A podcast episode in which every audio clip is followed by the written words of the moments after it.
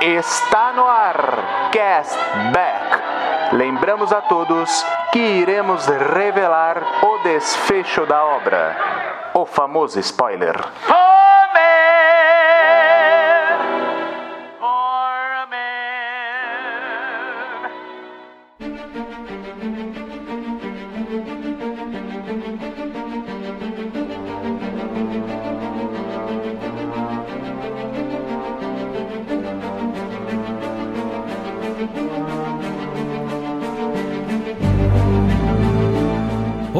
Queridos Cashbackers, sejam muito bem-vindos a mais um Cashback Hype.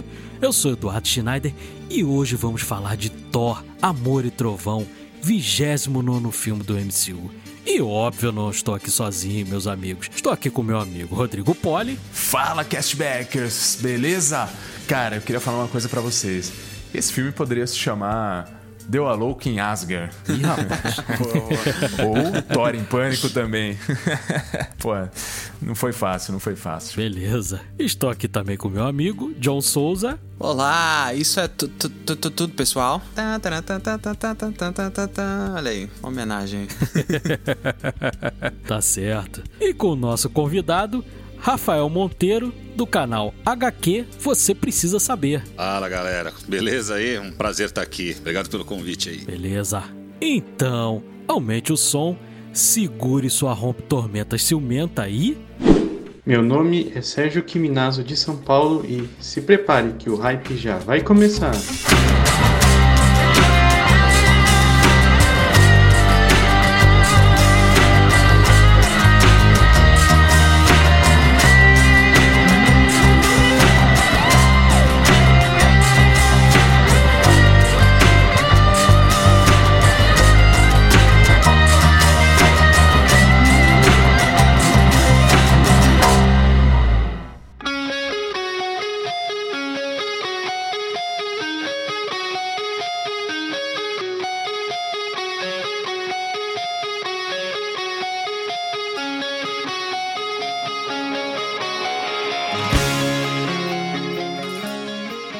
Antes de tudo, pessoal, falamos das nossas redes sociais. Agora é tudo @cashbackp. Esse pezinho aí de podcast, tanto pro TikTok, tanto pro Twitter, tanto pro Instagram. Fácil achar a gente lá. E fiquem até o final para saber se Thor, Amor e Trovão vai receber o selo Great Scott ou o selo Beef Tannen. Great Scott se tiver nota a partir de 8 e Beef Tannen abaixo de 8. Galera, vamos começar o nosso episódio falando de uma coisa que tem me incomodado bastante. A gente tem comentado em vários episódios sobre isso, que é o excesso de conteúdo de super-herói. A gente vê aí da fase 1, da fase 2 aí da Marvel, do MCU, que tinha ali em torno de 12 horas mais ou menos. Aí na fase 3 aumentou um pouquinho, né? Ele foi ali para em torno de 24 horas de conteúdo. E a fase 4, que acabou de começar, ela já tá beirando as 50 horas de conteúdo. Isso tem sido um problema muito grande, que a gente já discutiu isso em vários episódios, desde o episódio lá de quadrinhos, que a gente vem falando sobre isso lá no nosso começo do Cashback, lá em setembro de 2021, que é essa coisa de crescer o olho de todo mundo, né? Vira o sucesso da Netflix e todo estúdio grande ele tá querendo ter o seu serviço de streaming. Isso aí, pelo menos na minha visão, eu acho inviável. Porque o Disney Plus, quando lançou, ele não tinha praticamente conteúdo novo nenhum. Ele só se baseava ali no que já tinha do MCU, que tinha lá do Star Wars e muita coisa da Pixar. Mas conteúdo novo mesmo tinha muito pouca coisa. Eles saíram fazendo aí à torta e à direita essas séries da Marvel. E às vezes tá casando ali na mesma semana. Tem série da Marvel, tem série do Star Wars. Tem ficado uma coisa muito grande. E os outros estúdios também. E tem acarretado uma outra coisa além disso também. Que além da falta de qualidade nesses conteúdos, é a falta de profissional para fazer o conteúdo. Porque eles usam muito computação gráfica e não tem equipe de CGI para fazer nada, porque eles têm que contratar de várias empresas e aí a coisa não fica uniforme, né? Porque você pega ali 3, 4, 5 empresas para fazer o teu serviço, eles contratam do mundo inteiro, tem até a empresa da Índia fazendo essas coisas do MCU e você reflete isso na tela, entendeu? O que vocês acham disso, meus amigos? Cara, eu acho que Eu acho que é exatamente isso que você falou. Eu acho que tá tendo muito conteúdo, o crivo de qualidade tá bem abaixo, assim, né? As coisas estão passando muito rápido. E é aquela coisa, quando você tem 7, 6 produções no ano, ou você só acompanha isso, né? Ou a gente vive pro MCU aí e fica acompanhando só isso, ou a gente, querendo ou não, uma coisa ou outra tem que passar, né? Porque igual você falou, às vezes tá passando uma série, passou aí agora no mês de junho, tava rolando Miss Marvel e Obi-Wan Kenobi, entendeu? E aí, tipo, no mesmo dia acontecendo um negócio, aí você tinha que assistir as duas, e aí mais as outras séries que você acompanha. Então eu acho que um charme que o MCU tinha era quando a gente tinha ali 2 filmes no ano, entendeu? Porque dava tempo de você comentar, dava tempo do teu amigo assistir, dava tempo de você curtir o filme ali, bolar teorias, entendeu? E se prolongava mais, né, as coisas. Uma fase, por exemplo, a primeira fase, ela tinha bem menos filme do que a segunda, do que a terceira, do que a quarta, e isso era bom, cara, porque você tinha tempo de organizar tudo. Agora, quando todo mês você tem conteúdo novo, cara, é muito complicado. E se fosse conteúdo bom, sabe, se fosse aquela coisa de qualidade, você fala, pô, bacana, sabe, tá mantendo o nível, igual eles prometeram lá, não, porque as séries vão manter o nível dos filmes. Eu achei que isso era bom, cara, mas hoje eu tô vendo que é ruim, porque a série abaixou o nível e os filmes estão acompanhando, então, assim, eles cumpriram o que eles prometeram, tá acompanhando o mesmo nível, só que tá bem mediano, assim, cara, tá bem ruim. E aí você tem as decisões, isso é mais pra gente que se importa bastante com o status quo do MCU, você tem várias decisões sendo tomadas que é, assim, é no mínimo polêmico, sabe, cara? É no mínimo, assim, putz, sabe? A gente teve aí no final da Miss Marvel, eu não vou comentar porque eu não sei se o pessoal tá assistindo, até porque foi uma coisa bem recente, mas você teve um grande plot twist no final de Miss Marvel ali, em que você caga a chegada de pessoas que você queria muito ver, e agora eu não sei se eu quero ver, entendeu? Eu não sei se eu quero ver mais os mutantes no MCU, porque é cada coisa que tá rolando, e mais a polêmica do CGI, né? O pessoal aqui em casa sempre fala, atrás de um folgado tem sempre um sufocado. Quando você tem 7 filmes rolando, essa galera não deve ser bem paga, essa galera não tem tempo de pós-produção, porque as coisas... Vai sair agora em julho a San Diego Comic Con, a Marvel deve apressar pra sair um teaser, pra sair arte conceitual, e às vezes é um filme que vai lançar em 2024 e ele já tem que fazer conteúdo agora. Então, assim, essa correria acaba atrapalhando tudo, cara. Todo o mecanismo de você fazer um filme com qualidade, de você deixar o público com hype, de você ter um filme com qualidade, acaba sendo atrapalhado por essa coisa de, ó, vamos fazer dinheiro, vamos lançar mais um filme, ó, semana que vem tem um trailer, na outra semana tem revelação de elenco, na outra semana isso aqui vai conectar com isso aqui, e aí acaba atrapalhando. Sufoca, né? Ninguém consegue acompanhar tudo isso. Então, além dessa questão da qualidade, John, que você mencionou, tem uma questão também, pra mim, muito pertinente, que é a questão de cansar a imagem, entendeu? Porque, cara, você tá ali... Sempre vai ter um filme atrás do outro, tem série, tem tudo acontecendo. E como você mesmo falou, era interessante essa questão de você, pô, sentir aquele friozinho na barriga, aquela espera. Claro, a gente não quer esperar muito, né? Às vezes 2, 3 anos. Mas é interessante, né? Você ter aquele gostinho, aquela apreensão. Pô, vai ser, tomara que passe logo, tal, não vejo a hora, tal. Mas, cara, é uma enxurrada de coisas que acaba cansando a imagem, né? Sei lá, cara, eu acho que era interessante descansar um pouco a imagem, pelo menos assim, no meu ponto de vista, né? E você, Rafael? Eu sou beat mesmo da Marvel e da DC, né? Então eu sou moleque que cresceu lendo os quadrinhos e eu gosto muito dos filmes. Então eu fico ansioso pelos filmes. Eu tenho uma galera que curte quadrinhos que é o contrário, né? Que fala... Não, os quadrinhos são bons, esses filmes são um lixo e tal. Falei, não, eu gosto pra caramba, eu fico ansioso pelos filmes. Então tem duas coisas aí. A primeira é a questão da quantidade. Pra mim, o que o Rodrigo falou aí, pra mim é o contrário. Pra mim poderia ter 15, 20 produções que eu ia ficar ansioso pra todas elas. Mas aí tem a outra questão, que é a qualidade tá caindo, eu concordo com vocês. Bastante coisa que eu vi aí, não só no cinema, quanto no MCU na Disney Plus, a qualidade tá caindo, e antes eu tinha aquela coisa que eu falava, pô, dá pra confiar no Kevin Feige, por mais que ele dê uma escorregada de vez em quando, depois ele vai lá e acerta, mas agora não tô mais colocando a minha mão no fogo, já foram seguidas coisas que ficaram de medianas pra... né, fraquinhas, assim. Então eu falei, pô... E eu acho que não é uma questão de por ter quantidade. Eu acho que os caras têm grana e têm condição de fazer... Tem talento humano pra fazer um monte de produção boa. Agora, por que eles estão derrapando agora aí, que realmente eu não sei mesmo. Quer dizer, eu até tenho algumas teorias, mas não quero entrar nisso agora. Vamos desenrolar o papo, depois a gente vê se cabe falar isso. E o que eu tô vendo é que, por mais que tenha grana, eles estão com um problema muito sério de ter profissional suficiente pra isso. Eu cheguei a reparar, eu fui assistir o Thor, a gente assistiu na cabine, né? O Rafael assistiu aí pelo Cashback lá em São Paulo e eu assisti aqui no Rio na cabine. E eu...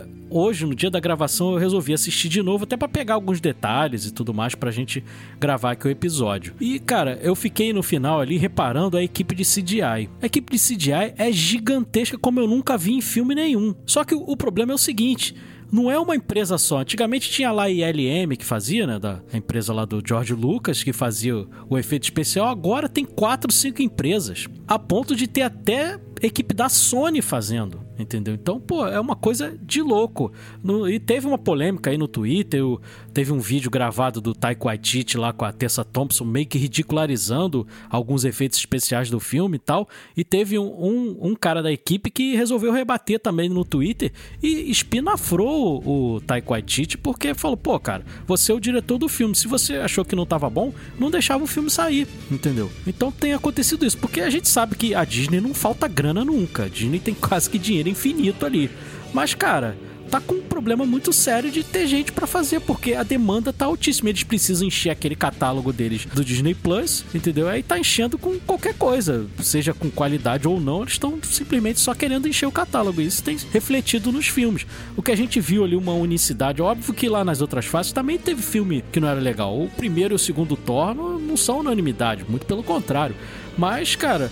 ele mantinha uma certa unicidade ali nos filmes. Nesse, cara, tem sido quase que unanimidade de que a gente não tem gostado. A gente acabou de gravar o episódio aí, tem poucos meses que a gente gravou o episódio do Doutor Estranho. E, cara, a gente já tava saturado ali naquele momento. E você imagina, aí passa mais uns meses, a gente já tá tendo que assistir outro filme.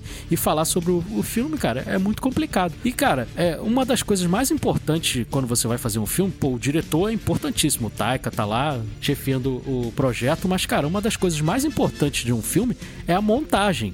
E esse filme tem nada mais, nada menos do que 4 montadores, cara. Não tem como... é a mesma coisa, a gente tá fazendo o nosso cashback aqui, aí 4 editores, cada editor vai editar um áudio.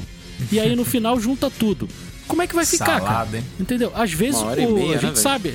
Às vezes a gente sabe. Algumas coisas que a gente fala aqui são meio redundantes e o editor vai e corta, entendeu? E aí o episódio fica redondinho. E é assim o filme também. A gente tem visto muito isso nos filmes do Tarantino depois da morte da Sally Mank, entendeu? Que era a montadora dele desde sempre. Ela morreu e você vê que o ritmo do Era Uma Vez em Hollywood já não é o mesmo dos outros filmes dele. Ele já tem um ritmo meio arrastado. Por mais que eu goste do Era Uma Vez em Hollywood, ele tem um ritmo meio, né, meio esquisito. Você percebe que, pô, é filme do Tarantino, mas, sei lá, tem alguma coisa aqui que eu não tô entendendo, entendeu? Então tem muito disso, cara. Vocês concordam? Eu concordo, mas eu vejo por um outro lado também, não que eu apoie esse lado, mas é o seguinte, tipo, a partir do momento que eles lançam, por exemplo, esse filme que a gente vai comentar hoje, o Thor, Amor e Trovão, que ele é o... ele, pra ser sincero, o corte desse filme nem me incomodou tanto. Tem coisas ali que é bem... que me incomoda muito mais. Mas a partir do momento que eles colocam aquele CGI bem ruinzinho, assim, de filtro de Instagram, né? Com aquele capacete flutuando na cabeça. E não há uma reclamação, então, tipo assim, o filme continua fazendo dinheiro, eu não vejo por que a Disney mudar, saca? Eu acho que agora com essa revolta das empresas de CGI se negando a trabalhar para Marvel, acho que pode haver sim algum tipo de mudança, seja investimento monetário, seja um espaçamento maior entre os filmes, né? Não é nem espaçamento entre os filmes, mas uma liberdade maior ali, né, de tempo pro diretor, pros produtores poderem fazer um filme com qualidade. Mas se não houver reclamação, se as pessoas continuarem achando ok, tudo bem, vamos lá, fica meio complicado, né, cara? É assim, é ruim porque a gente sabe que tem um potencial maior, né? A gente sabe que pode ir além, mas se ninguém reclamar, não tem por que ir, né? Continua fazendo dinheiro. É verdade. E o Thor, ele na primeira semana, nos primeiros 10 dias, ele teve uma arrecadação muito boa, de mais de 200 milhões. Só que na outra semana, depois que passaram os 10 dias, caiu drasticamente, caiu quase que 70% da bilheteria, cara. E isso, a média normalmente era de 50%, 40 e poucos por cento de queda. E caiu muito, porque o boca a boca desse filme, entendeu? Derrubou demais. E eu espero que, de repente, se arrecadar menos, eles tomem alguma providência, cara. E você falou aí a coisa do CGI, eu até guardei pra gente falar no episódio pra não contar antes, pra não estragar a surpresa. Todo mundo aqui curte um videogame, né? Entendeu? Então, eu sou um fifeiro, eu gosto muito de jogar FIFA. 2, então. Não sei se vocês curtem. Oh. Tu gosta também, Rodrigo? Demais. Então, você deve ter reparado, a gente que joga FIFA já há muitos anos, quando o time é, tipo, agora o FIFA tem Champions League, né? Sim. Então, quando você ganha a Champions League, o troféu, ele não parece que é de papel? Parece. Que o cara tá levantando assim, fica feio. Esquisito. Uhum. Teve alguns momentos, cara, do Rompe Tormentas na mão do Thor, que parecia aquele troféu da Champions League do FIFA, cara. Que ele não transmitia peso, entendeu? Porque nos outros filmes, e em até algumas cenas, você repara que aquilo ali é pesado, entendeu? O CGI tem que ser feito de uma forma que, pô, o ator segura aquilo ali e você tem uma sensação de peso. Um grande exemplo de sensação de peso é o Pacific Rim, lá do Guillermo del Toro, que, pô, tem aquela porrada de robô ali e você sente a porrada um no outro, porque é muito bem feito. Se, pô, a porrada fosse o cara que nem a gente brinca aqui no Rio, se bateu fofo, entendeu? Você não vai levar aquilo ali a sério. E às vezes, pô, ele tava com o Rompe Tormentas na mão e parecia que tava com um pedaço de papel, cara. Entendeu? É muito esquisito. A coisa do capacete também. Por que eles não usaram capacete na poderosa Thor, cara? Até o capacete dela era CGI, fazer aquela coisa tipo a armadura do Homem-Aranha lá, entendeu? Aquela coisa de nanotecnologia. Pra que isso, cara? Sem necessidade nenhuma. Não sei se vocês repararam nisso, mas, pô, me incomodou demais nessa segunda vez que eu assisti o Rompe Tormentas de papel, cara. É, eu fiquei revoltado com a Thor. Eu achei o visual dela maravilhoso, né? Daqui a pouco a gente vai entrar no filme aí. Eu achei o visual dela fantástico. Muito, lembra muito os quadrinhos, mas eu fiquei revoltado porque em momento nenhum ela tá vestindo o capacete. Você vê que o bagulho tá flutuando ali. E aí, na outra semana, eles anunciam aquele capacete pra vender da Hasbro, né? Eu falei, pô, mano, por que vocês vão vender o capacete? Por que não fizeram um capacete pra colocar na cabeça da Natalie Portman? Mano, que sacanagem, vai deixar a mulher lá. De plástico ia ser melhor, né? Porra. Uma tintinha cromadinha ali e beleza, né? Bonito pra caramba. A gente entrando agora mesmo no filme, cara, o filme, do jeito que ele começou, o prólogo do filme eu gosto bastante, até chegar a parte do Deus, do Rapu lá, entendeu? A parte lá do deserto, ele com a filha ali, aquela cena é muito tocante, muito emocionante, principalmente pra quem já é pai. Entendeu? Você olha aquilo ali e você se emociona. O cara tá ali, né, nas últimas ali com a filhinha dele e tal. E, pô, sofrendo muito ali, a filha acaba morrendo. E a gente que gravou o episódio de Gladiador aí, né? Que vocês já ouviram aí. Tem uma cena que é muito parecida com o Gladiador, que é aquela cena que ele enterra, no Gladiador ele enterra a esposa e o filho, ele fica deitado do lado dos corpos ali enterrados. E nessa cena tem também isso, ele enterra a filhinha e ele fica deitado ali do lado dela. Então é muito bonita aquela cena, até chegar na cena do Rapu, que aí, cara, aquele Deus tá muito mal feito, cara, muito mal feito. Aquela cena tá terrível. Eu não gostei nem um pouco. Vocês curtiram aquela cena do Rapu ali? É, foi ali que eu percebi que...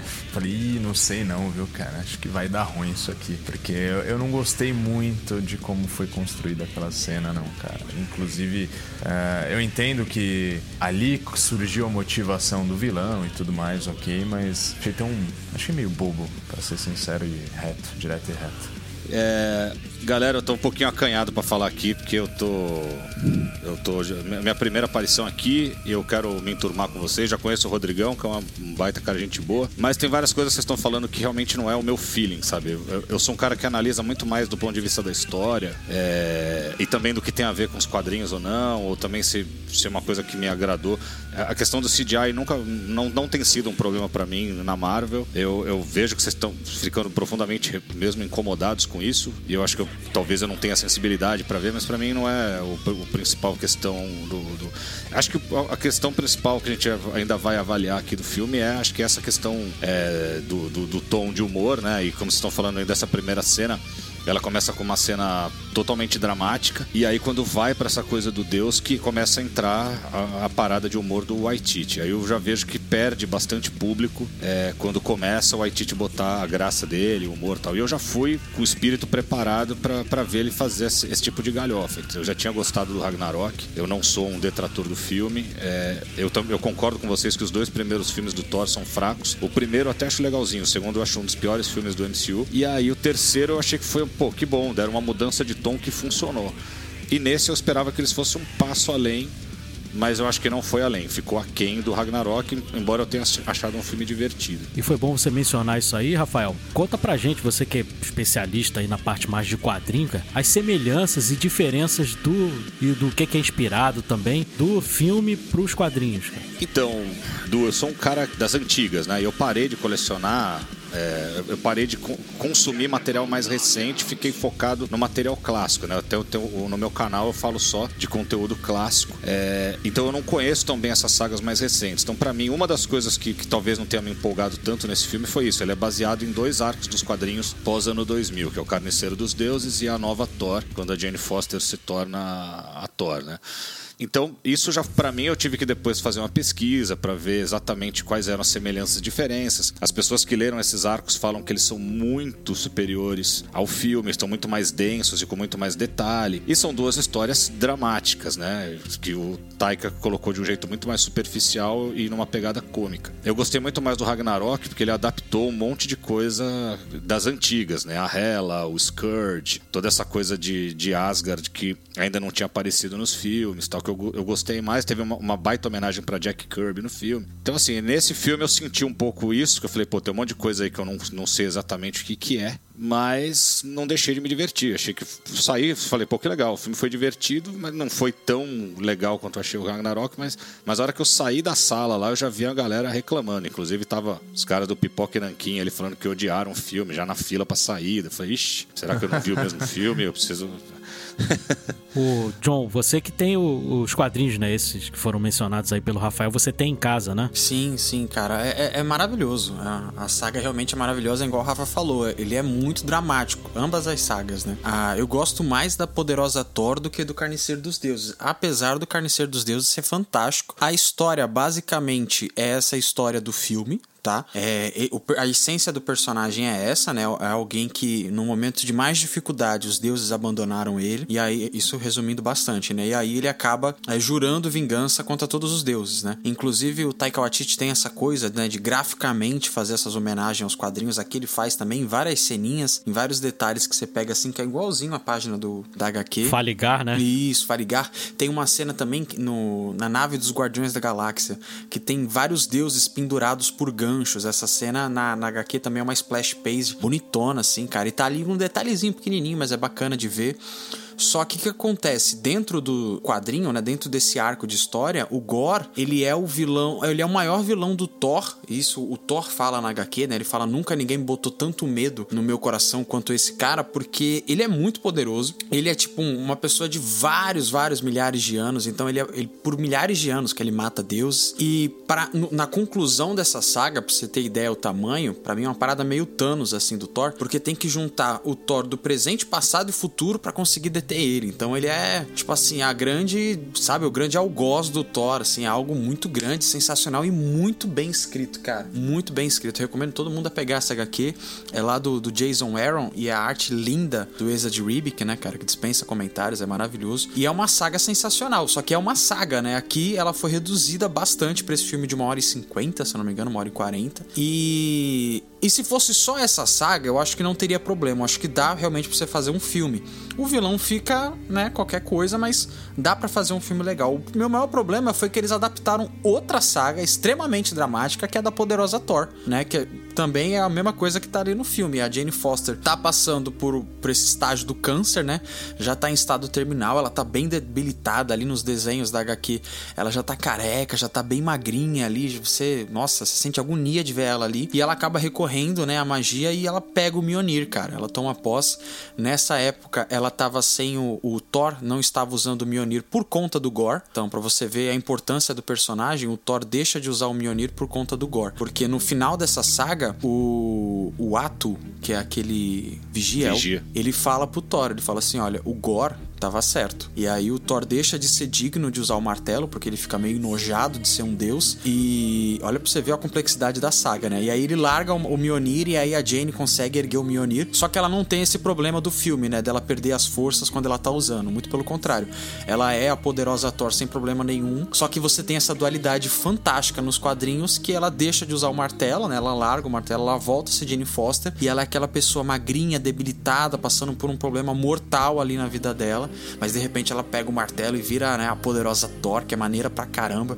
Nos quadrinhos ela até tem um relacionamento com o Falcão, que também é bem legal. Enfim, são dois arcos de personagens fantásticos que aqui no filme foi resumido a nada, assim.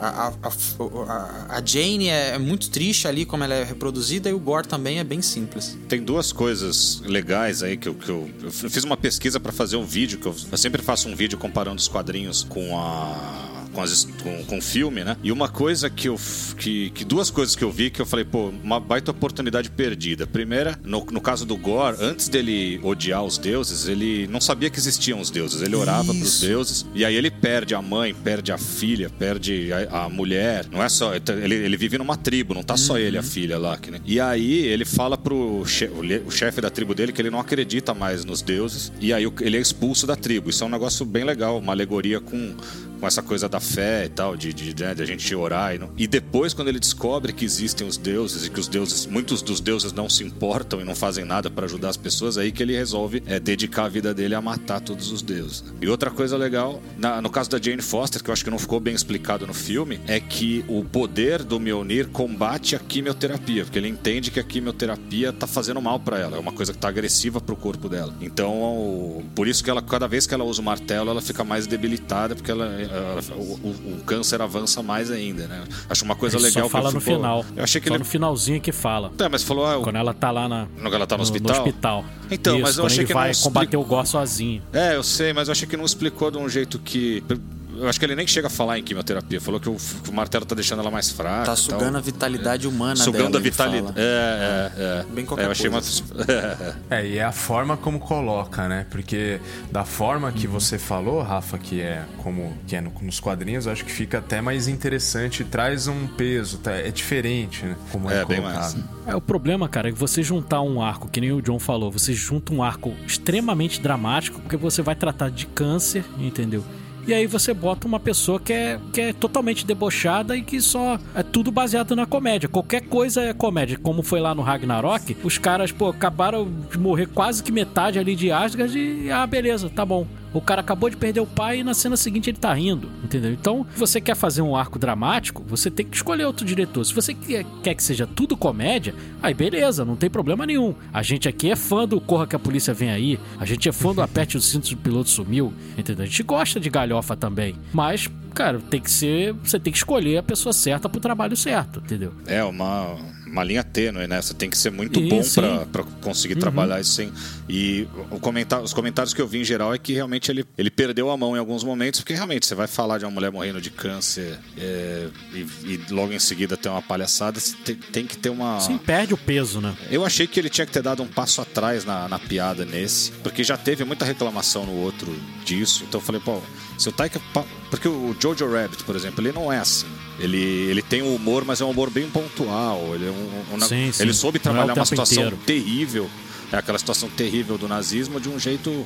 E usando o humor, eu achei que ele usou a medida boa ali. E nesse eu achei que ele se perde um pouco, ele força a barra um pouco às vezes. É, um filme que a gente até comentou en passant aí no outro episódio, que dosa muito bem o humor com uma coisa trágica, é o A Vida é Bela. Consegue dosar de uma forma perfeita. Ter o humor ali da coisa do pai com o filho pra tentar amenizar aquela situação tão sofrida ali, mas tem a hora de falar sério também, entendeu? É que ali, Edu, é colocado um humor como você vê em primeira pessoa esse humor, né? É como você entende que ele tá se usando daquilo pra aliviar pro filhinho dele, né? Então é cabível ali. Você compreende e rola até uma identificação com essa questão de, poxa, foi interessante o caminho que ele seguiu. Aqui não, aqui a gente já tem um humor pelo humor pra fazer a galera rir mesmo e boa, né? E fica muito drástica essa diferença, né, de cenas. Sim. E partindo mais pra parte de cinema, a gente falou aí de HQ, no que é inspirado. No cinema é muito inspirado em Flash Gordon, lá de 1980, né? E ele tem muito também de Os Aventureiros do Bairro Proibido, lá com o Kurt Russell. Você pega ali aquela roupinha do começo do filme, ele com aquela camisetinha ali, é total o Kurt Russell ali no filme, entendeu? Então tem muita referência daquilo ali.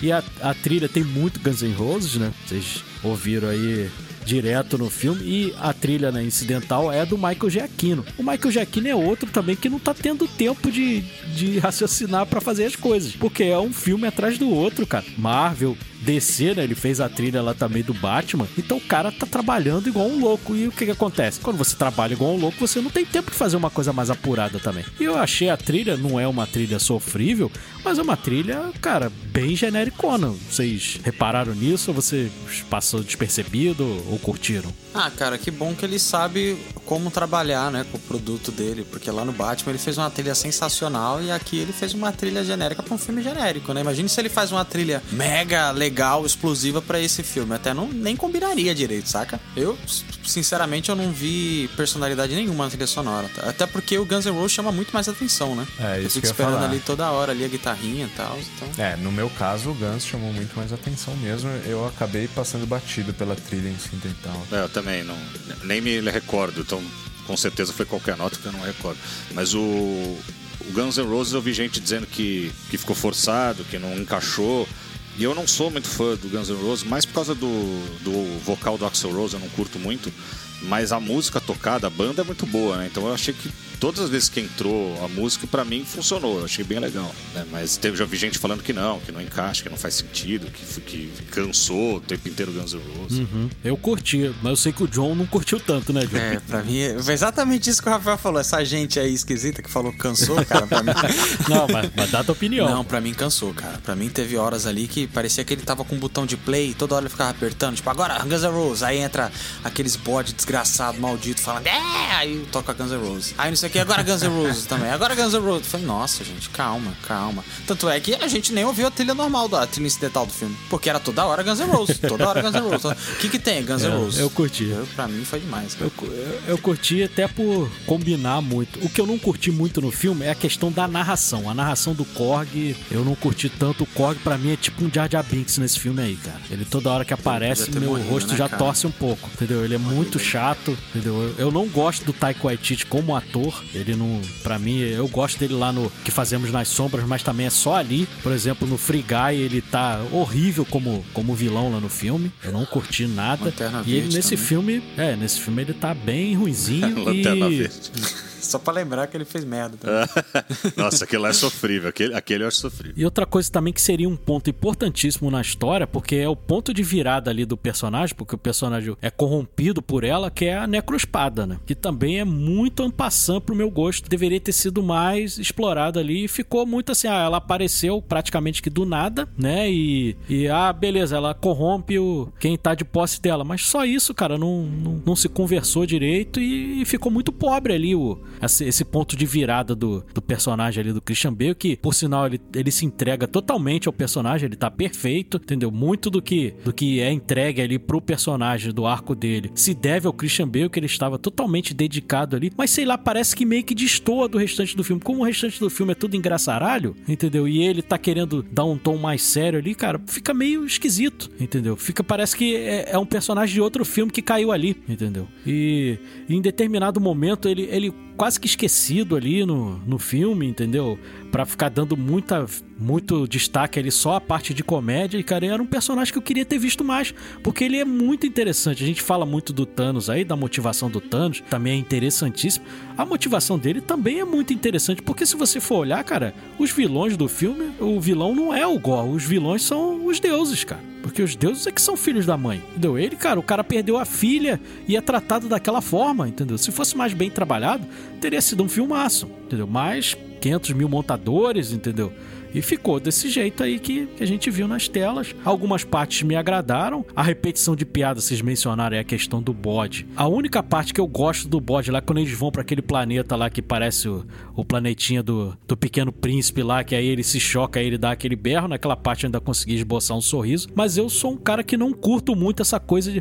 Primeiro, eu não curto humor de bordão, que também tem essa forma de fazer humor, que é repetindo o tempo inteiro. Vocês sabem muito bem aqui, eu sei que vão me xingar aí, mas eu sou uma das pessoas aqui que não curte nem um pouco o humor do Chaves, justamente porque é o humor de bordão. Acabamos de perder a porque fica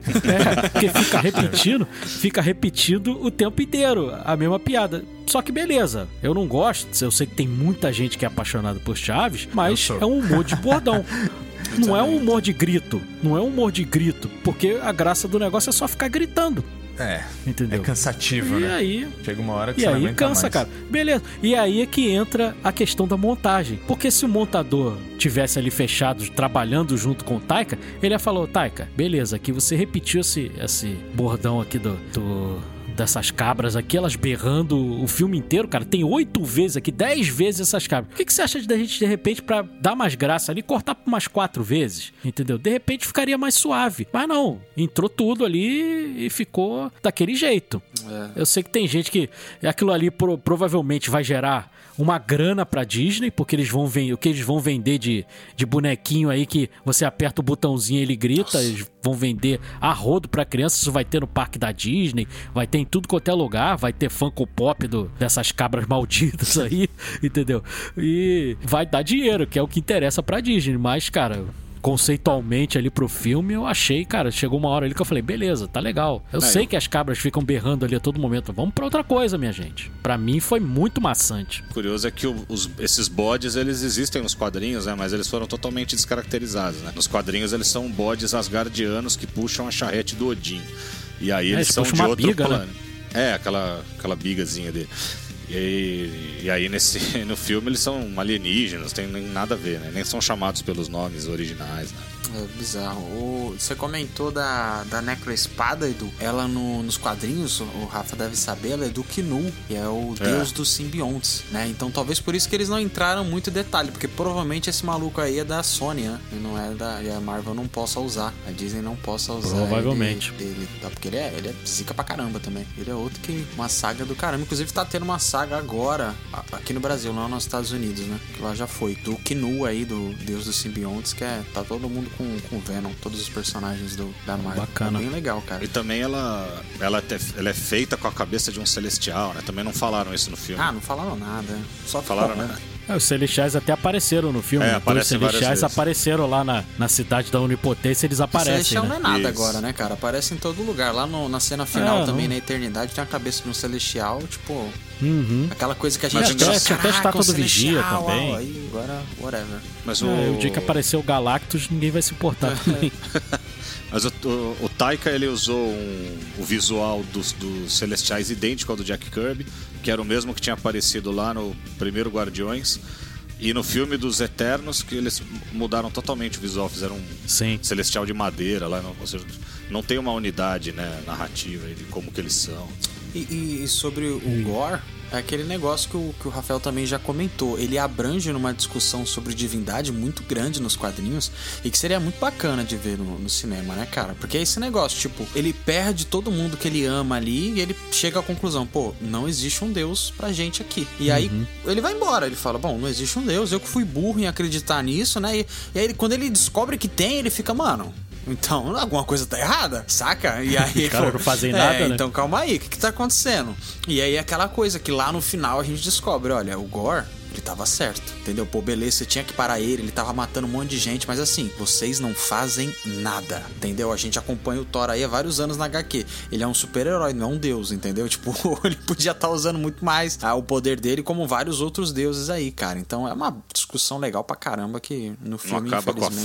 Não acaba com a fome, nem com a miséria, nada disso, só quer bater em bandido. E eu quero mencionar uma coisa com vocês, o que é que vocês acharam também, é o MCU entrando aí estilo novela da Globo, né? Propaganda do Old Spice lá no filme. Nossa. Ah, é. É mesmo, hein? Né? Parecia a novela da Globo, né? Que mostrava lá, tem novela da Globo que o cara vai lançar um cartão de crédito de um determinado banco, o cara passa 5 minutos explicando do que é aquele cartão. Tudo bem que ali foi rapidinho, pelo menos, né? Foi um takezinho ali, só suave. Teve uma outra também, um merchandisezinho também de Cheetos. Mencionaram os sabores de Cheetos também. Né? Pra Jane.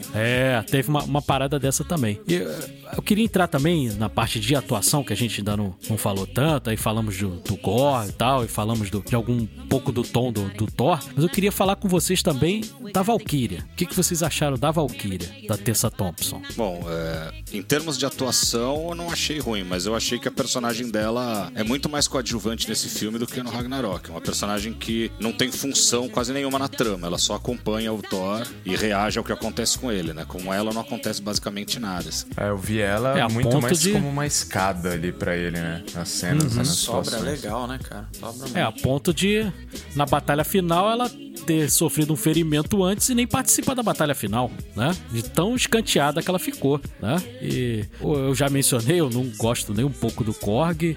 A Natalie Portman, eu gostei da participação dela, até que dos arcos do filme, talvez o menos problemático talvez seja o dela. É, eu concordo. Até gostei, entendeu? Da parte dela, e se fechou bonitinho ali no final. Eu curti o que foi feito ali. A gente sabe que é uma atriz que ela não faz só MCU, ela faz muita coisa. Diferente do Chris Hemsworth, que, né, que ele já falou, ele tinha dito que queria fazer outras coisas e tal, mas depois ele deu uma entrevista logo em sequência se arrependendo, dizendo que vai fazer ator até mandar ele embora, entendeu? Porque a gente sabe que é um ator mais limitado e tudo mais. A Natalie Portman não, é uma atriz oscarizada aí, pô, já ganhou, né, Oscar de melhor atriz, então a gente sabia que ela não ia ficar muito tempo ali fazendo muita coisa. Então o arco dela se fechou bonito, entendeu? Fechou de uma forma pelo menos redondinha ali, não me incomodou em nada. Agora, realmente a Tessa Thompson, que é uma atriz muito boa, a gente viu lá em Creed, que a gente vai ter episódio aí também futuramente falando, ela tá muito bem lá no Creed, né, fazendo, né, ela é a esposa ali do Adonis e tal, mas ela é uma personagem muito boa, entendeu? Ela não é uma coadjuvante assim que só aparece ali pra ser o par romântico do personagem, ela tem uma presença ali e tudo mais. Já nesse filme não, cara, e como o Rafael falou, no Ragnarok ela tem uma participação bem grande, entendeu? Ela é muito importante no Ragnarok, e nesse aqui ela foi esquecida no rolê bonito a ponto de, ah não, bota um ferimento nela aí, beleza, ela nem vai participar do terço final ali do filme, do terceiro ato. Então é bem, bem esquisitinho ali, né? Sobre a Natalie Portman, eu acho ela, lógico, uma atriz sensacional, mas eu achei que ela funciona muito melhor nas cenas dramáticas nesse filme do que quando ela tem que entrar na palhaçada, sabe? É. Aí quando ela tem que fazer aquele bordãozinho dela, quando ela tem que... Aquilo lá, pra mim, não funcionou bem. Agora, quando ela tá com câncer, as cenas bonitas, o final e tal, aí eu achei demais. É, igual o Christian Bale, né, cara? Você vê que quando tá rolando uma palhaçada ali, você vê que ele não... Mas outro também, que é um baita torzaço e tal, você vê que na galhofada ele não acompanha muito legal, não. A Natalie Portman também não. Você vê até que ela fica meio sem jeito ali, né? Ela faz umas piadas que, tipo, não fica bacana, saca? Ela toda hora insistindo em... eu preciso ter um bordão, então qual foi seu primeiro vilão, tal. Você vê que, mano, não combina com a personagem, entendeu? Tua parada é outra nesse filme, cara. E realmente é isso aí, cara. Sobre a Tessa, eu acho ela uma boa atriz, não me incomodou a atuação dela, pra mim é mais a questão do roteiro mesmo, sabe? Dela ter que puxar a caixinha de som. Tempo de tela, né? Puxar a caixinha de som no meio do nada, sabe? Nossa, e aí, essa cena não deu, velho.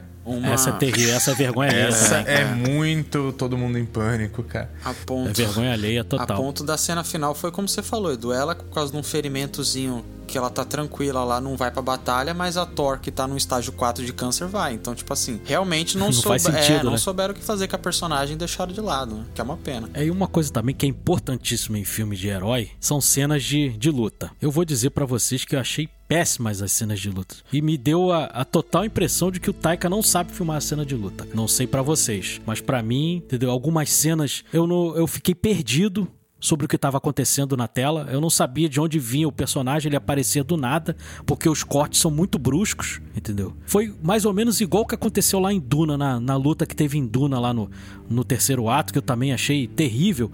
Aconteceu a mesma coisa aqui no filme do Thor. Eu não curti nem um pouco as cenas de luta. O que vocês acharam? Eu não me incomodou, não, a questão da coreografia de luta, não. O que me incomodou, acho que foi a coisa que mais me incomodou no filme, foi todo esse arco envolvendo as criancinhas lá, que nossa, no fim as criancinhas lutando, tendo que salvar a criancinha. Isso pra mim, além de infantilizar literalmente o filme, também é um negócio que fica aquela coisa... Pô, será que numa batalha daquela, com aqueles demônios sanguinários... Será que nenhuma criança, mesmo com o poder do Thor, nenhuma criança ia ter uma morte terrível ali, né? Então é uma coisa que você fala, pô, já não dá pra acreditar na realidade que o filme... Tudo bem que é uma fantasia rasgada, mas tem que ter um mínimo de né? Você fala, pô, você vai botar mesmo essas crianças pra lutar, né? Verossimilhança, a palavra que a gente adora aqui no Cashback. Então, e é complicado, cara, porque eu entendo que o MCU ele tem que variar gênero.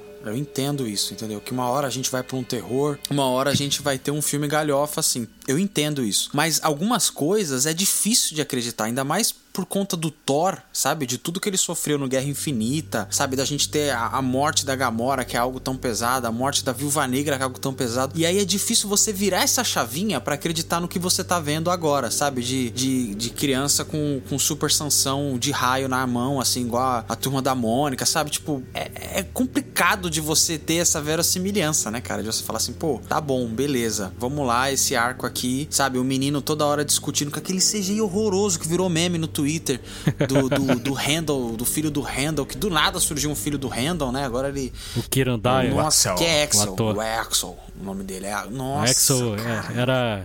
Como é que era o outro nome dele? Astrid, né? É, Astrid. Cara, assim, é totalmente fora de time. Eu acho que a gente não precisa nem comentar dessas outras... Aquele nível CW. É, não, e a gente não precisa nem comentar da questão do Martelo Ciumento, do Russell Crowe Zeus. Foi ruim. Porque, assim, são coisas que não funcionou, cara. Não funcionou. Acho que talvez em um outro... Eu queria falar o Martelo entrando... O Machadão entrando assim, ai, de fininho, cara, olhando pra cara dele, tipo, cara, eu tô ouvindo, hein? Nossa. Deu vontade de ficar debaixo da poltrona do cinema, cara, de vergonha. Eu queria falar sobre o... Eu não queria deixar passar batido, não, João. Eu queria falar sobre o Russell Crowe. Porque, pô, a gente acabou de gravar um episódio sobre Gladiador, cara. Nossa. O Maximus dele, né? Nossa, cara. Maravilhoso, que, pô, a gente exaltou o filme até dizer chega, todo mundo deu 10, né? E agora ver o Russell Crowe fazendo o Zeus ali, cara, com sainha de bailarina. Entendeu? Chegou uma hora que ele ainda dá aquela paradinha e ainda mexe na saia, assim, né? E, entendeu? É terrível ali. É o fucking Zeus, né? É, então. Tanto que a própria Jane Foster fala pra ele, quem é? Esse aí é o Zeus mesmo, né? Tá, não é possível, aí o Torque não entende nada, ele fala, não, eu não sei se ele tem sobrenome, não. Quando ele fala, porque ele, né, ele é de outro planeta, ele não entende duplo sentido e tudo mais. Então, é muito ruim, é muito engraçadalho ali, cara. Eu acho que desmoralizaram demais também. Eu entendo que ele tem que ser, pô, que não liga muito e que, né, é toda a motivação, inclusive, do vilão. Mas eu acho que, pô, acho que nem a série Hércules, que passava na Band, zoava tanto os deuses, assim. O da China, né? É, o da China, também, né? Mas acho que nem essas séries zoavam tanto, assim, a ponto de você, foda-se. Você tem que ter, pelo menos, você tem que respeitar um pouquinho aquele personagem. Fazer a gente respeitar ele um pouquinho pra, pelo menos, você entender a grandiosidade dele. Sim, e o que ele tá ali. Né? É, exato. Já que ele é o, né, o fã ali, tudo que o Thor vai enfrentar ali pra conseguir a arma dele e tal, enfim. Sim, sim. É, eu preciso falar que eu tô escolhendo muito bem as palavras para dizer isso. Na questão do martelo, eu concordo total com vocês. Eu acho que não funcionou e foi um negócio que eu achei forçado. No caso do Zeus, eu achei que foi uma coisa que eu dei risada, sabe? Eu falei, pô, o cara... Olha, que olha... Bom, então, bom. É, alguém riu. A Suruba eu ri. Da Suruba. Quando vai ser a próxima orgia? Aí eu pensei, pô, tá, beleza, o cara, né? É isso que eles querem saber. Você não vai participar da orgia. É, mas aí depois... É, o Zeus já foi mostrado muitas vezes nos quadrinhos, não como um idiota, mas como um filho da mãe, né? Então, não só... E também na própria mitologia grega ele faz muitas coisas questionáveis também. Sim, mas inclusive ali traçar a mulher dos outros. É, né? Traçar a mulher de todo mundo. Direto. É. Então, eu achei... Eles quiseram mostrar de uma forma mais um deus que não se importa, né? E colocaram aquela pegada engraçada nele. Eu me diverti, mas eu entendo que falou, pô, isso não é o Zeus, que nem já falaram que esse Thor não é o Thor, já falaram isso de vários personagens desde que o Waititi já botou a mão nos personagens, mas eu entendi que ele quis fazer. Isso nem me incomoda, cara. É. Essa parte não me incomoda. Ah, não é o Thor dos quadrinhos. Cara, porque não é pra ser... Se for pra ser igual, 100% igual aos quadrinhos, eu vou ler o quadrinho.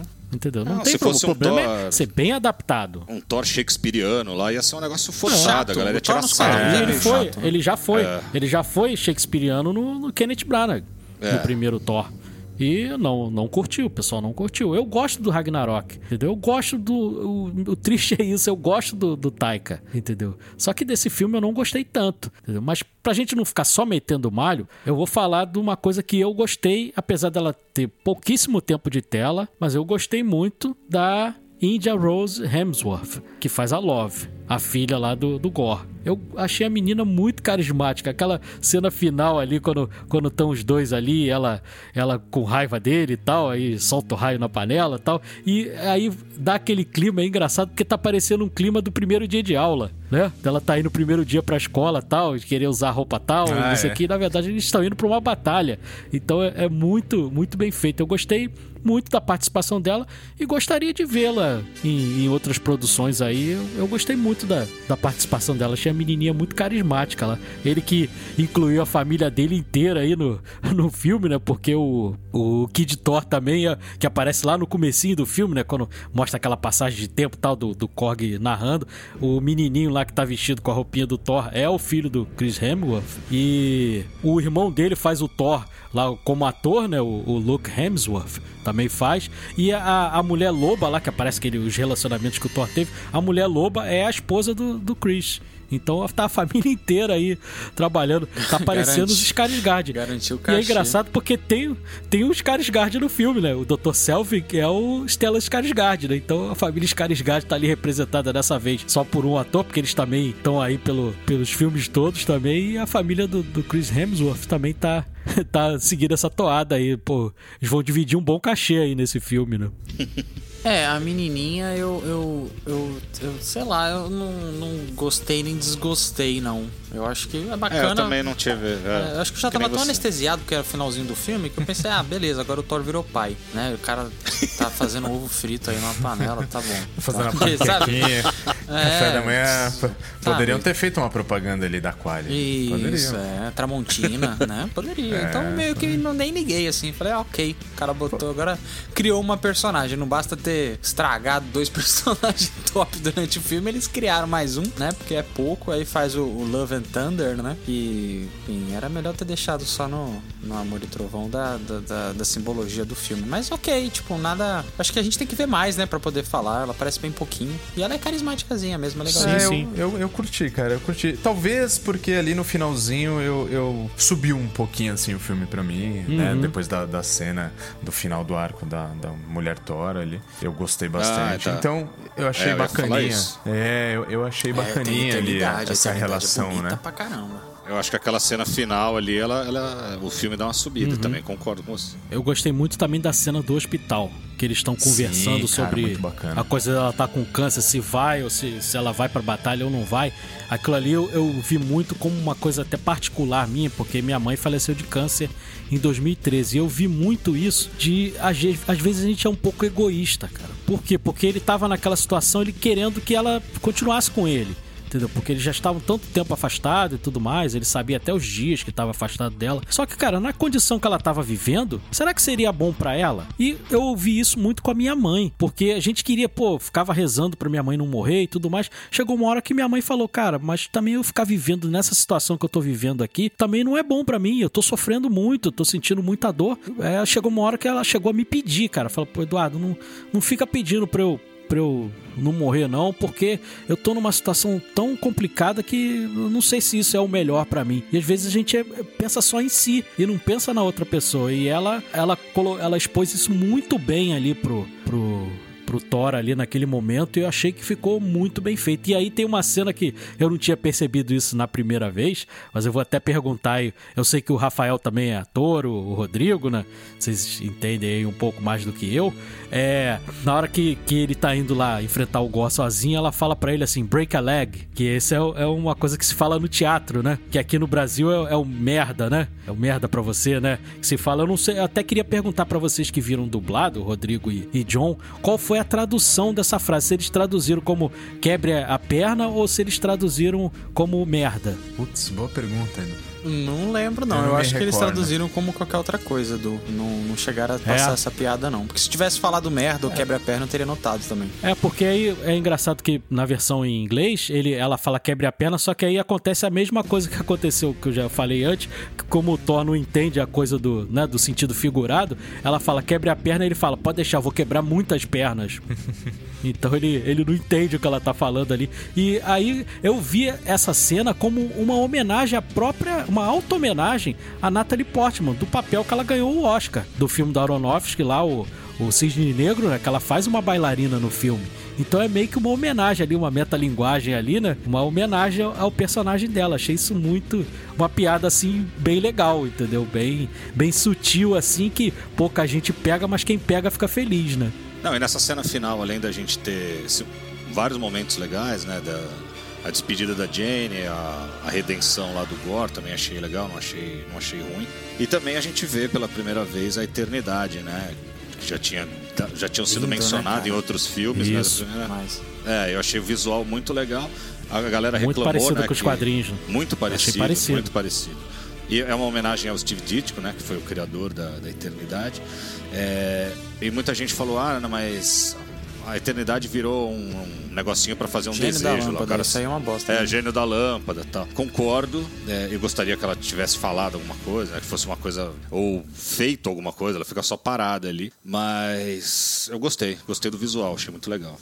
Porque é que a gente também não dá pra adaptar tudo, né? Ainda mais no momento que o filme tava. Mas se eu não me engano, o pessoal do Pipoca e Nanquim que cita uma HQ do Doutor Estranho, porque a Eternidade, ela é uma pessoa, né? É uma personalidade. E o Doutor Estranho vai até ela, é uma HQ muito boa, o Doutor Estranho vai até ela pra conseguir poder pra destruir o Dormammu, né, como sempre. E aí ela acaba dando sabedoria pro Doutor Estranho, ela fala assim, olha, você quer poder, eu vou te dar algo melhor. Então ela, dá várias aulas e lições pro Doutor Estranho, né? Ele como um mestre das artes místicas, pra ele conseguir aprender. Então ela é uma personalidade muito importante dentro do universo Marvel, né? De ser essa pessoa que meio que corrige caminhos, né? Olha, o seu anseio não é uma joia do infinito que você vai lá, estrala o dedo e faz o que você quiser, né? Ela ensina o correto. Ela fala, olha, você quer isso? Então eu vou te direcionar, vou direcionar o teu coração pra algo que você realmente precisa.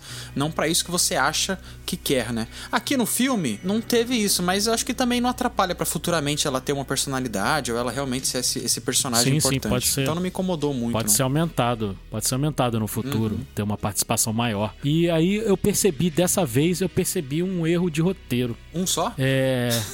Não, assim, bem gritante que tem aquela história do Korg dele ser gerado por duas pessoas do mesmo sexo, né? E aí conta aquela história lá do pai e tudo mais. Só que no Ragnarok, ele comenta com o Thor, ele faz um comentário sobre a mãe dele, cara. E como que se explica isso? Se ele foi gerado por dois homens. Foi um erro, assim, né? Bem besta, cara. Ele fala da mãe? Então, ele fala da mãe e do namorado da mãe. Fala, eu não me dou bem com o namorado da minha mãe e tudo mais. Ele comenta isso com o Thor. Então ficou meio esquisito isso aí. Se ele é gerado por dois homens, que mãe é essa, né? Ficou meio mal feito. E aí tem uma piadinha com The Rock, né? Uh-huh. Que aí o namorado dele é o Dwayne. Dwayne, né? Dwayne The Rock, né? Porque eles são muito feitos boa. De pedra, essa foi, né? Muito boa, essa piadinha foi interessante. Essa eu achei legal. Essa foi bem espirituosa, assim. Então, pelo menos terminou com uma piadinha, pelo menos decente aí, porque tem umas aí, realmente, essa do Rompe Tormentas é meio sacal, assim, meio bobalhona, não tem muita graça, não. Uma coisa... E aí, desculpa, cortei. Pode falar. Uma coisa legal pra falar sobre a Eternidade é que nos quadrinhos o Galactus se refere a ela como pai, né? Então, com certeza o Galactus vai aparecer em algum momento, então é uma deixa também pra em algum momento a Eternidade retornar, porque o Galactus considera a Eternidade seu pai. Eu acho que é a entidade que tá acima dele, assim, né? Eu não sei se o grande vilão dessa fase 4 aí vai ser o Galactus ou vai ser o Kang, eu não... Ainda não sei, porque tá muito nebuloso ainda. Eles não conseguiram amarrar ainda os filmes. Por mais que um se referencie sobre o outro, eu tô achando muito confuso ainda. Eu não sei o que isso vai se transformar, entendeu? Tem muita coisa do multiverso e tudo mais, mas... E aí eles já misturam a coisa dos Eternos. E o Shang-Chi, que é uma coisa que metade do filme é pé no chão e a outra metade é fantasiosa também. Então... Sei lá, tá meio confuso ainda. A gente não sabe o que pode vir aí nessa nova fase, qual vai ser o arco. Dizem que é o Guerras Secretas, né? Esse Guerras Secretas mais recente, não o lá da minha época, lá da década de 80, lá, que foi feito pra vender boneco, né? Do do Beyonder lá, e isso aí acho que não vai ser mais dessa fase nova da coisa do intercurso, né, das incursões, né, então vai, que é até mencionado no filme do Doutor Estranho e tudo mais, acho que vai ser mais ou menos isso, mas por enquanto eu não tô conseguindo vislumbrar, coisa que a gente via lá que o Thanos era o grande vilão, né, daquela fase ali, a gente conseguia vislumbrar naquela época ali, mas nessa aqui agora, não sei se vai ser o Kang, se vai ser o Galactus, ainda tem muita coisa pra acontecer também, ainda vai introduzir X-Men, vão introduzir Quarteto Fantástico, então a gente não sabe o que vai acontecer mesmo, acho que nem eles sabem direito. É, né? Até porque o Guerras Secretas, né, além de ser... Eu amo Guerras Secretas, cara, pra mim é o meu arco favorito de quadrinhos, porque eu tenho algo emocional, assim. Esse foi mais recente, né? Foi aquele que eu consegui comprar a revistinha, acompanhar dia após dia, assim, foi sensacional. E até porque, além dele ser essa incursão, ser essa coisa do multiverso, a essência dele é uma carta de ódio do Doutor Destino ao Reed Richards, né? E a representação do Quarteto Fantástico dentro do MCU. A gente não tem nenhum dos dois até agora, né, cara? Então, sim, não tem como se ligar, né? O personagem, o vilão que eu acho o maior vilão da Marvel, que precisa ser colocado agora de uma forma legal, né, nos filmes, é o Doutor Destino. É. Então, eu gostaria que ele fosse o centro da próxima grande saga, e, apesar de eu gostar muito do Galactus também. Pra mim, Magneto e Destino são os maiores vilões da Marvel, cara. Não tem como não. A gente não sabe nem como é que vai ser a Lativéria ainda. Vai ter que esperar um pouco. É, no Cavaleiro da Lua é uma loja de donuts, né? Lativéria. Parece que ele vai aparecer no Pantera Negra. Eu não sei se é rumor ou não. Vamos ver. Pantera Negra ainda é esse ano. Vamos ver o que vai acontecer. Aliás, vocês falaram aí de... Pô, muita gente montando filme e tal. A Natalie Portman deu uma declaração que ela gravou muita, muita, muita coisa que não tá no filme, né? Que eles foram pro um monte de outros planetas. São mais de 4 horas de gravação. A cena dela recebendo o Mjolnir tem um vídeo de making off e nem tá no filme. E o Taika Waititi falou que versão do diretor é uma bosta e ele não vai lançar nada disso. É, exatamente. Eu ia mencionar isso. Ele meio que foi meio grosseiro, entendeu? Porque temos versões do diretor que são excelentes, entendeu? Parece que não sei se foi uma alfinetada aí no Zack Snyder, né? Entendeu? Que eu gosto muito do Snyder Cut, diga-se de passagem. Salvou, né? Demais. Salvou a pátria, né? Salvou o filme do Joss Whedon. Eu gosto demais lá do Apocalipse Now Redux, lá do Coppola. Eu gosto demais do Blade Runner, que é a versão do diretor é 1000 vezes melhor do que a que foi pro cinema, porque o estúdio interferiu demais, né, e a versão lá do Blade Runner é incomparavelmente melhor. E deixei pra falar por último do Senhor dos Anéis, né, porque as versões estendidas são fantásticas, todas elas, dos 3 filmes. Eu sou muito mais as versões estendidas, explica muito melhor a história do que claro, a versão do cinema é ótima, obviamente que é ótima, mas a versão estendida que chegou há pouco tempo agora na HBO Max, quem não assistiu, assista, porque você vai ter uma experiência completíssima, cara, né? É maravilhosa. E aí a gente teve compensação, já com o mundo... Desculpa, eu não quero só perder o fio da meada. Em compensação, eu fui assistir de novo esse fim de semana o Poderoso Chefão 3 e eu não sabia o que ele tinha feito. Você viu que ele mudou o final? Você sabia? Vi sim. Puta, vi, falei, porra, eu não mudaria esse final, não.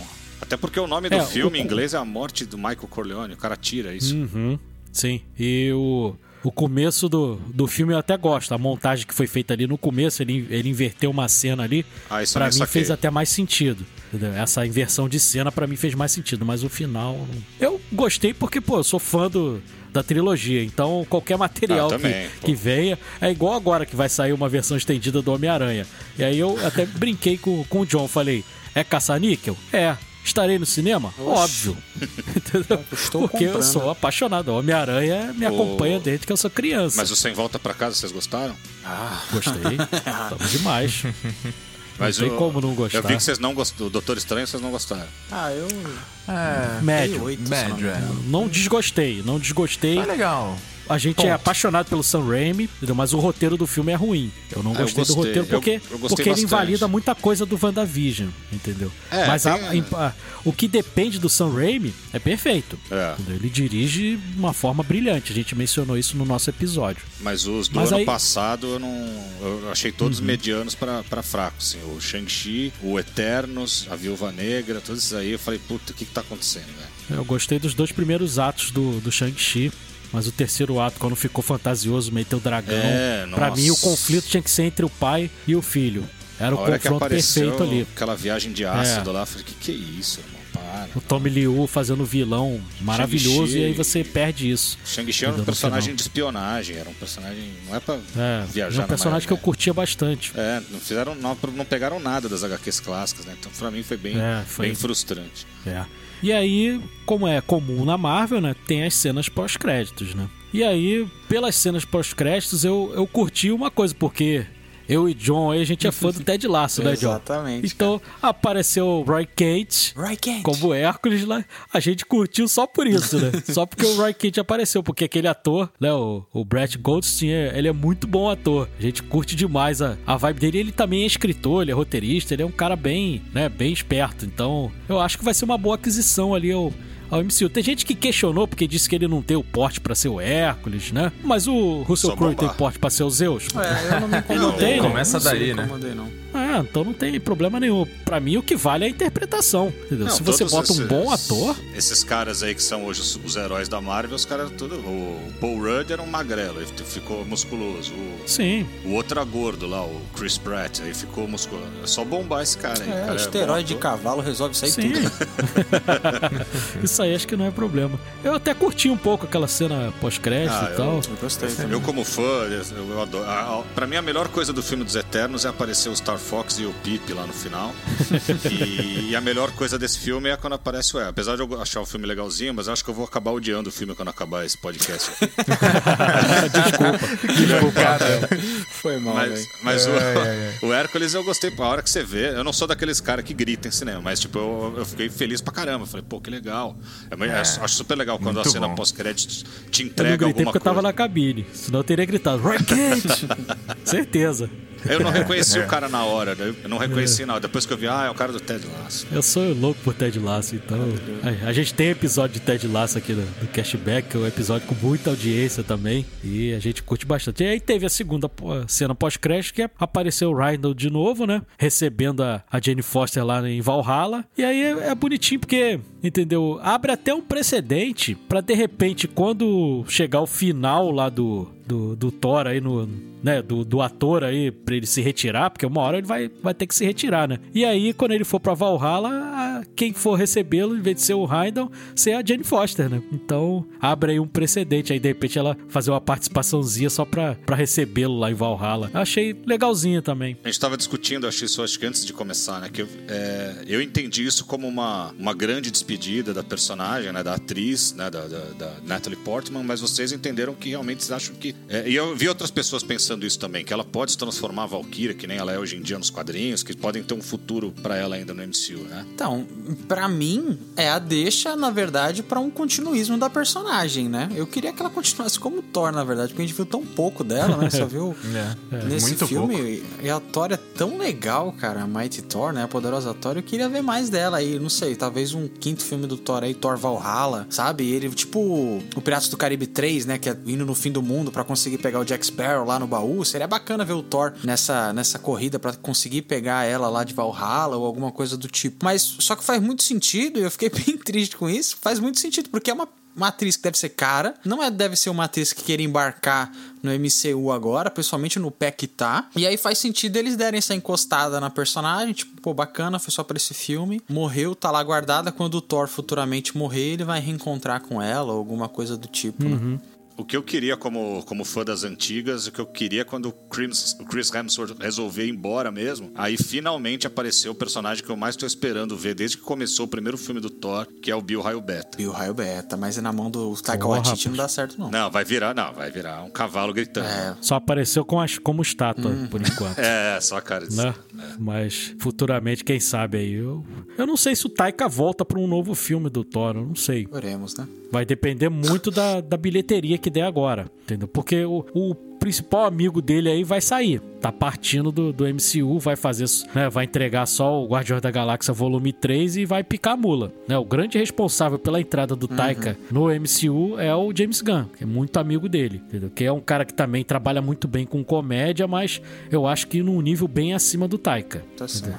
Ele consegue dosar muito bem a galhofa com com o drama. Então, pra eu não sei se o Taika vai continuar. A galera falou que a sensação que eles tiveram com esse Thor foi a mesma que tiveram com Guardiões da Galáxia 2. Ah. Guardiões da Galáxia 1 foi super legal e eu achei o segundo forçou a piada. Toda hora eles ficavam dando risada deles mesmos e quando não era tão engraçado assim e tal. E nesse eu não tive esse feeling. Eu tive um feeling que ele quis fazer galhofa de novo, mas que não foi olha como eu sou engraçado, sabe? Mas muita gente teve essa sensação. Eu acho que é o estilo dele mesmo, cara. Não tem como culpar o Taika pelo que ele fez. Talvez seja a culpa do estúdio, entendeu? Se você quer um outro tom pro personagem, você não pode escolher o Taika, porque o filme, cara, você vê no histórico dele de carreira, é isso aí, entendeu? Não tem muita diferença. Pô, o Ragnarok, que era pra ser uma coisa mais dramática, foi totalmente comédia. Eu curto, entendeu? Pro meu gosto, tá legal. Esse daí eu não curti tanto por causa do roteiro e da montagem desse filme. Eu não achei bem legal. CGI nem se fala, mas Ragnarok eu acho mais redondo. Esse daí eu achei com muita piada forçada, achei exagerado na questão da piada. E aí você... Se é pra exagerar na piada, faz um Mel Brooks, faz um filme à la Mel Brooks. Agora, se você quer misturar drama, arco dramático com coisa engraçada, não, sei lá, não casou. E aí você tem uma curva na MCU, né? Porque você tem o Ragnarok, que é super comédia e tal, aí você tem uma curva que é o Guerra Infinita. Meu Deus, Asgard morreu, consequências, Loki morreu, depois que você volta de novo pra esse filme palhaçada, ai, Asgard abrindo sorveteria do Thanos, que matou todo mundo, ai, que legal, bacana. Então, tipo, esse vai e vem assim, dá uma incomodada, né, cara? É, a única coisa que, sei lá, a gente pode dizer de mérito é que esse filme você pode assistir de forma isolada, entendeu? Porque ele não tem grandes consequências pro MCU, né? É. Dá pra você assistir de boa sem ter acompanhado o restante. Então, é uma aventura bem standalone ali. Então, dá pra acompanhar de boa. Podemos ir pras notas, meus amigos? Temos. Bora. Posso começar? Uhum.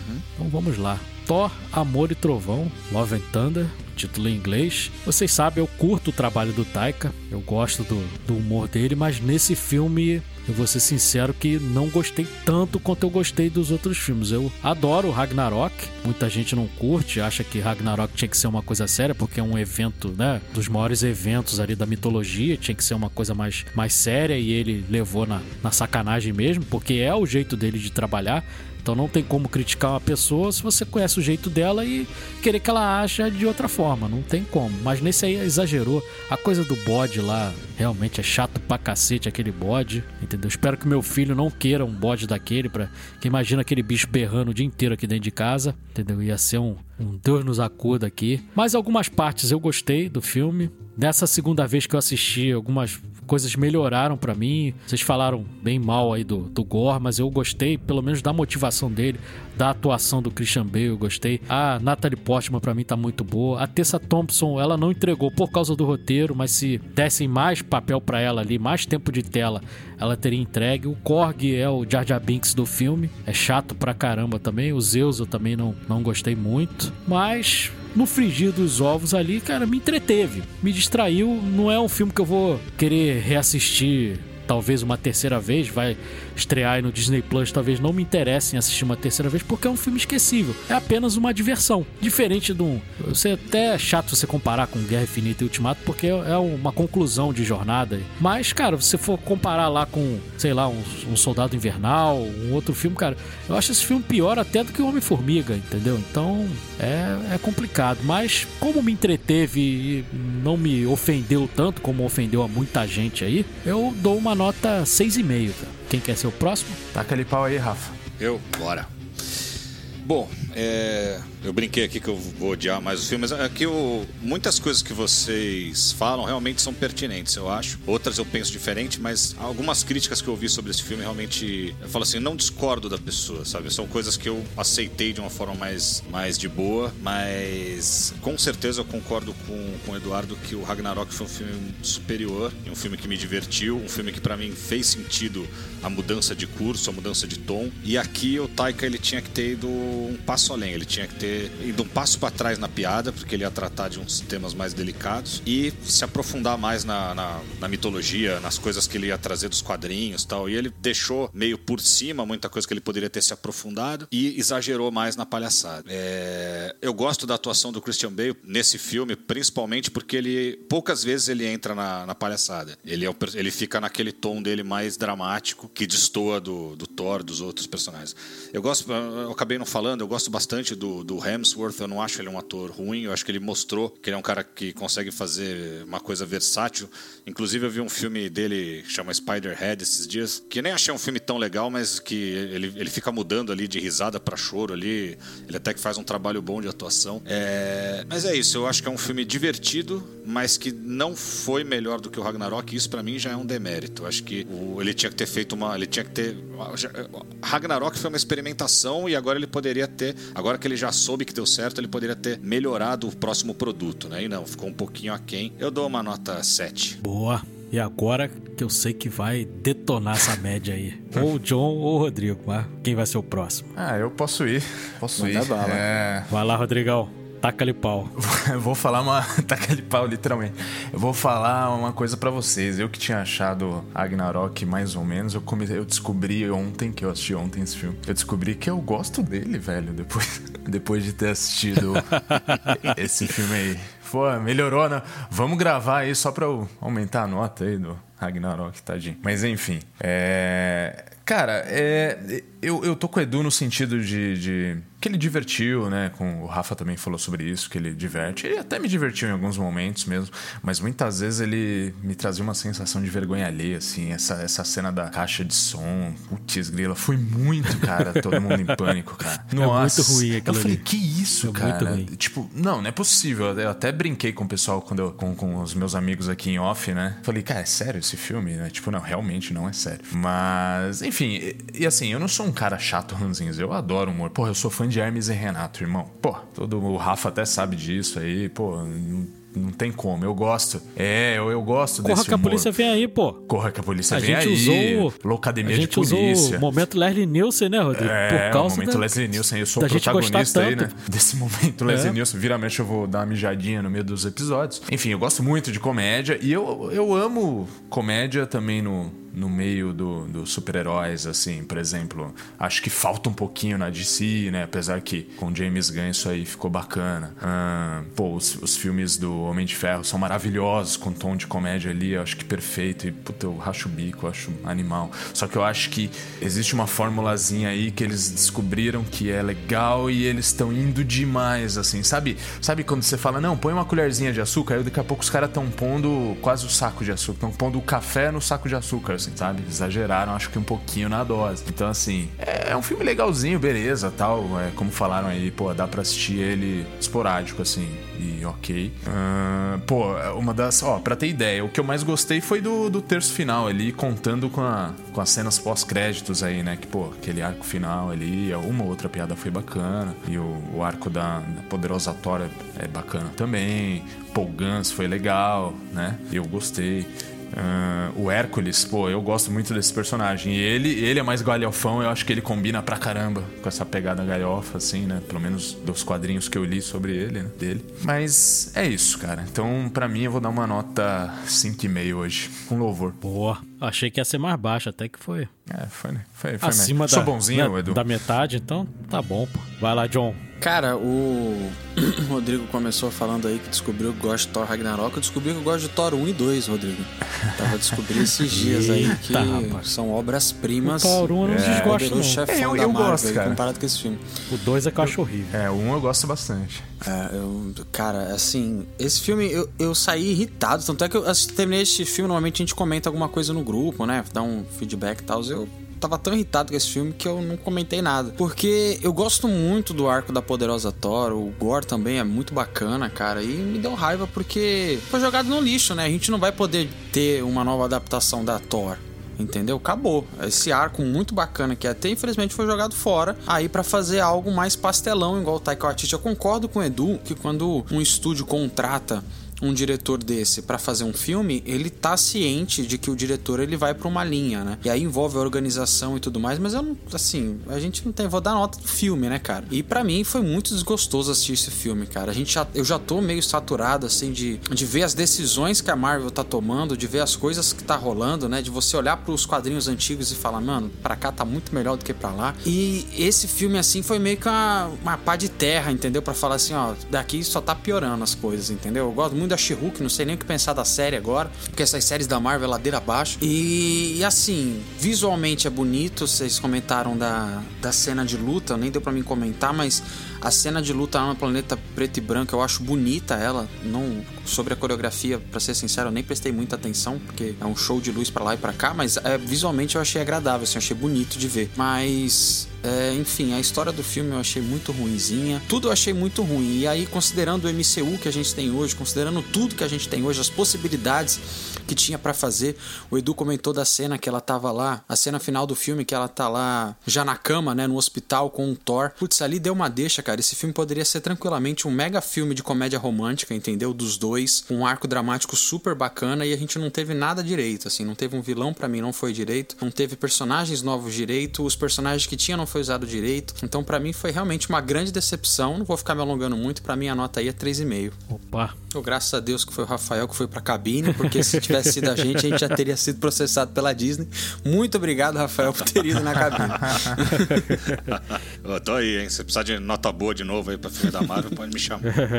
E a média de Thor, Amor e Trovão ficou em 5.6, o que torna o filme um selo Biff Tannen.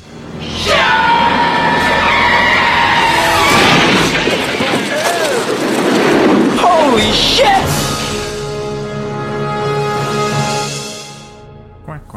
Bife até onde? Até 7? Não, de 8 é... abaixo de 8. Abaixo de 8 é de 8 pra baixo. É que é... Nossa média aqui, rapaz. Ah, média alta. É complicado, né, faculdade, cara? Tipo, aquelas facu exigentes, assim, sabe? Só DP. É. Foi pra exame, Thor. 4.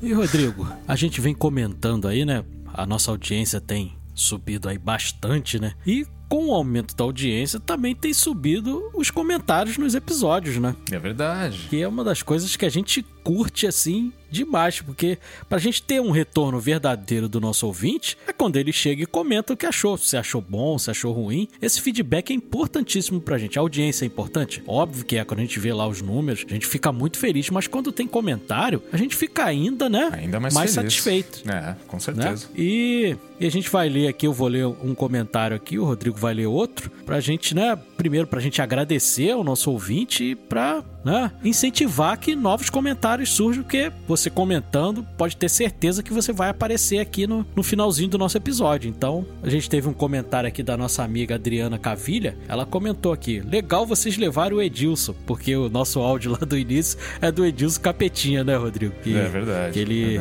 gravou pra gente ali, e muito bacana, o Edilson Capetinha aí, pentacampeão mundial. Aí ela falou, o final sem final eu não gostei muito não. Agora temos que aguardar o desfecho. É mais ou menos o que a gente falou aí, né? Que, né, aquela coisa do Vecna acabou não se resolvendo, ficou pra outra temporada e vamos ver o que vai acontecer aí. A gente vai ficar na expectativa, porque a gente, mesmo a gente não tendo curtido muito a quarta temporada, a gente curte muito a série, né? Então a gente vai acompanhar e até porque vai ter, com toda certeza, vai ter episódio aí da quinta temporada. E qual foi o outro comentário aí, Rodrigo? Foi quase um clickbait, né, Edu? Não, aqui vai encerrar, tanto que a gente vai fazer em 2 volumes, episódios de 7, 8 horas cada um, e não terminou nada, né? Mas é isso aí, tudo bem. Continue, a vai gente terminar, gosta. Cara. A Netflix acabou de perder 1 milhão de assinantes, cara, vai terminar é nada. Se bobear não termina então, nem na quinta, rapaz. É, não esses caras vão estar idosos aí, vão estar fazendo aí, cara. Vai ser exato, igual vai ser Supernatural. Vai ser o Cocum do... Grey's Anatomy. Cocum Films. Grey's Anatomy. Cocô, boa. Adoro Cocô. Muito bom. Mas qual foi o outro comentário aí, Rodrigo? Bom, o próximo comentário é de uma ouvinte nossa que já tem, acho que é a carteirinha, um dos primeiros carteirinhas aqui de Castbacker, que é a Neide. Sócio proprietária. É quase fundadora aí com a gente, a Neide, cara. Ela falou assim, bem que poderiam ter deixado o Ed vivo, né? Concordo com a Adriana sobre o final sem final. Esperar a quinta temporada pra ver se fecha. Obrigada pelo carinho, meninos. O Cashback mora no meu coração. Olha aí. Oh, que fofo, né? Pô, o coração enche de alegria com esse tipo de comentário. Claro que se você quiser meter o pau também não tem problema não, galera. Não, pode discordar. Ser bem sincero. Falar, se Rodrigo a gente só fala vai besteira, ler. Tá tudo certo. Se for ruim, a gente vai ler também. Não tem problema nenhum, não. Mas aí a gente recebeu esses dois comentários aí direto lá no episódio, que é mais no Spotify, né? Porque se a gente receber comentário em outro agregador, a gente às vezes nem consegue visualizar, mas esses do Spotify a gente vê ali na hora. E a gente teve muito comentário também no Twitter, no próprio Instagram lá. Teve comentário do Patrick, que também tá sempre comentando lá do canal tradicional. O Patrick que, né, já gravou 2 vezes aí com a gente no Batman e no Doutor Estranho. O Sérgio também tá sempre comentando com a gente. O Sérgio é um dos primeiros a ouvir, né? Um outro ouvinte nosso aqui também, que ele já fez parte aqui da nossa equipe, mas agora ele tá afastado, que é o Beto também, ele... Né, ele Beto Mazucchi. Também tá sempre comentando, Beto Mazucchi, ele tá sempre comentando ele lá. Adorou ele deu risada. Capetinha, como corintiano, ele deu risada, né? Ele pra gostou. Caramba. Ele deu risada pra caramba do que eu falei no início do Stranger Things, que eu falei, eu preferia estar gravando o episódio do Elvis, ele riu pra caramba, né? E o Austin também sempre comenta lá no Twitter comigo, o Ramon. Então tem uma galera que tá sempre comentando aí, o João também, lá do Twitter. Então a gente tem muito a agradecer esses comentários aí, e que mostra que, né, a gente tá sendo bastante ouvido aí. E só temos a crescer aí. Estamos muito bem, continuamos muito bem colocados lá na Amazon, no Podbean nem se fala, continuamos em primeiro. Podbean, então é só Podbean é só vitória. Nosso aplicativo praticamente. Pô. A nossa maior audiência vem de lá, e a gente já tá em mil. Antes, a gente tá gravando aqui numa terça-feira, né? A gente já tá em 1260 plays no episódio do Stranger Things parte 2. Somando os 2 episódios, dá quase 3.000 plays, né? É uma coisa absurda aí do Stranger Things. Aí mostra como a série é muito querida, apesar de a gente não ter curtido tanta temporada, mas o pessoal curtiu ouvir aí, e tenho certeza que vai continuar acompanhando aí quando a gente lançar a 5ª temporada aí, né? Então, muito bacana aí, muito obrigado, pessoal. Continue mandando. E antes da gente fechar, queria agradecer demais aí a participação do Rafael. Obrigado por ter sido nosso correspondente também lá na cabine. Fez lá a nossa resenha também do filme do Thor, que tá publicada lá no nosso Instagram. Muito obrigado aí, Rafael. E nas suas considerações finais aí também, fala lá do teu canal lá também. A gente mencionou aí no começo, mas fala lá onde o pessoal pode te encontrar. Legal, moçada. Eu que agradeço demais aí o convite. Gosto bastante de cinema também, embora no meu canal só fale de quadrinhos. Quando quiserem chamar aí, tô à disposição. Meu canal é o HQ Você Precisa Saber, canal sobre quadrinhos clássicos. É um quadrinho para passar informação, não é um quadrinho para ficar fazendo, né? Tem um quadrinho que só quer ficar levantando rumor e falando que vai acontecer isso ou aquilo. Não, ali a gente vai falar sobre o que acontecia nas histórias antigas, sobre o que vai rolar nessas coleções que estão lançando de clássico. Tem um quadro legal que chama Assistindo HQ, em que a gente dubla uma HQ, inclusive o Rodrigão tá fazendo lá uns papéis sensacionais ali, né? Opa! Quadro. Só chamar quando tiver de novo. Opa, vai ter.